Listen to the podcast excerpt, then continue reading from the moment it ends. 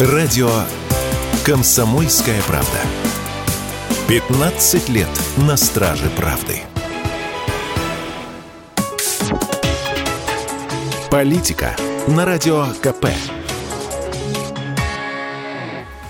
Владимир Варсобин для радио «Комсомольская правда». Начнем со скороговорки. Сегодня в Ростовском областном суде судья судил судью за то, что судья сбил насмерть на своем автомобиле обычного рабочего.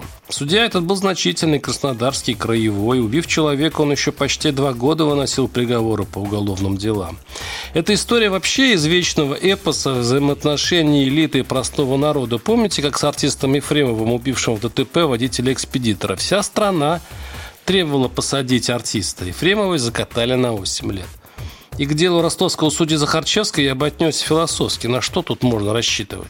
Да, краснодарский адвокат Алексей Иванов и так сделал невозможное. Протащил уголовное дело сквозь правоохранителей, они закрывали его пять раз. И то, что дело судьи оказалось в суде, уже чудо. За то, что Захарчевский убил человека, и прокурор, кстати, попросил по-честному, как и в случае с Ефремовым, 10 лет реального срока с арестом в зале суда – Тогда Ефремову дали 8, я напомню.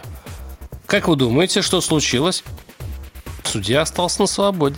Да, ему дали 6 лет колонии поселения, и то, если их не отменит апелляция. Захарчевский просто вышел из зала заседания и пошел домой.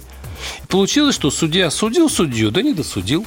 И если бы я не был знаком с этой историей близко, если бы не писал 4 года о деле Захарчевского из принципа, удивляясь, Почему так сложно найти справедливость, когда в деле появляется ее справедливости слуга?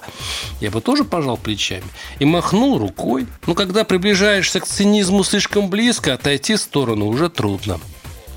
А это значит, что это вовсе не конец истории. Господин Захарчевский. Варсобин, телеграм-канал. Подписывайтесь.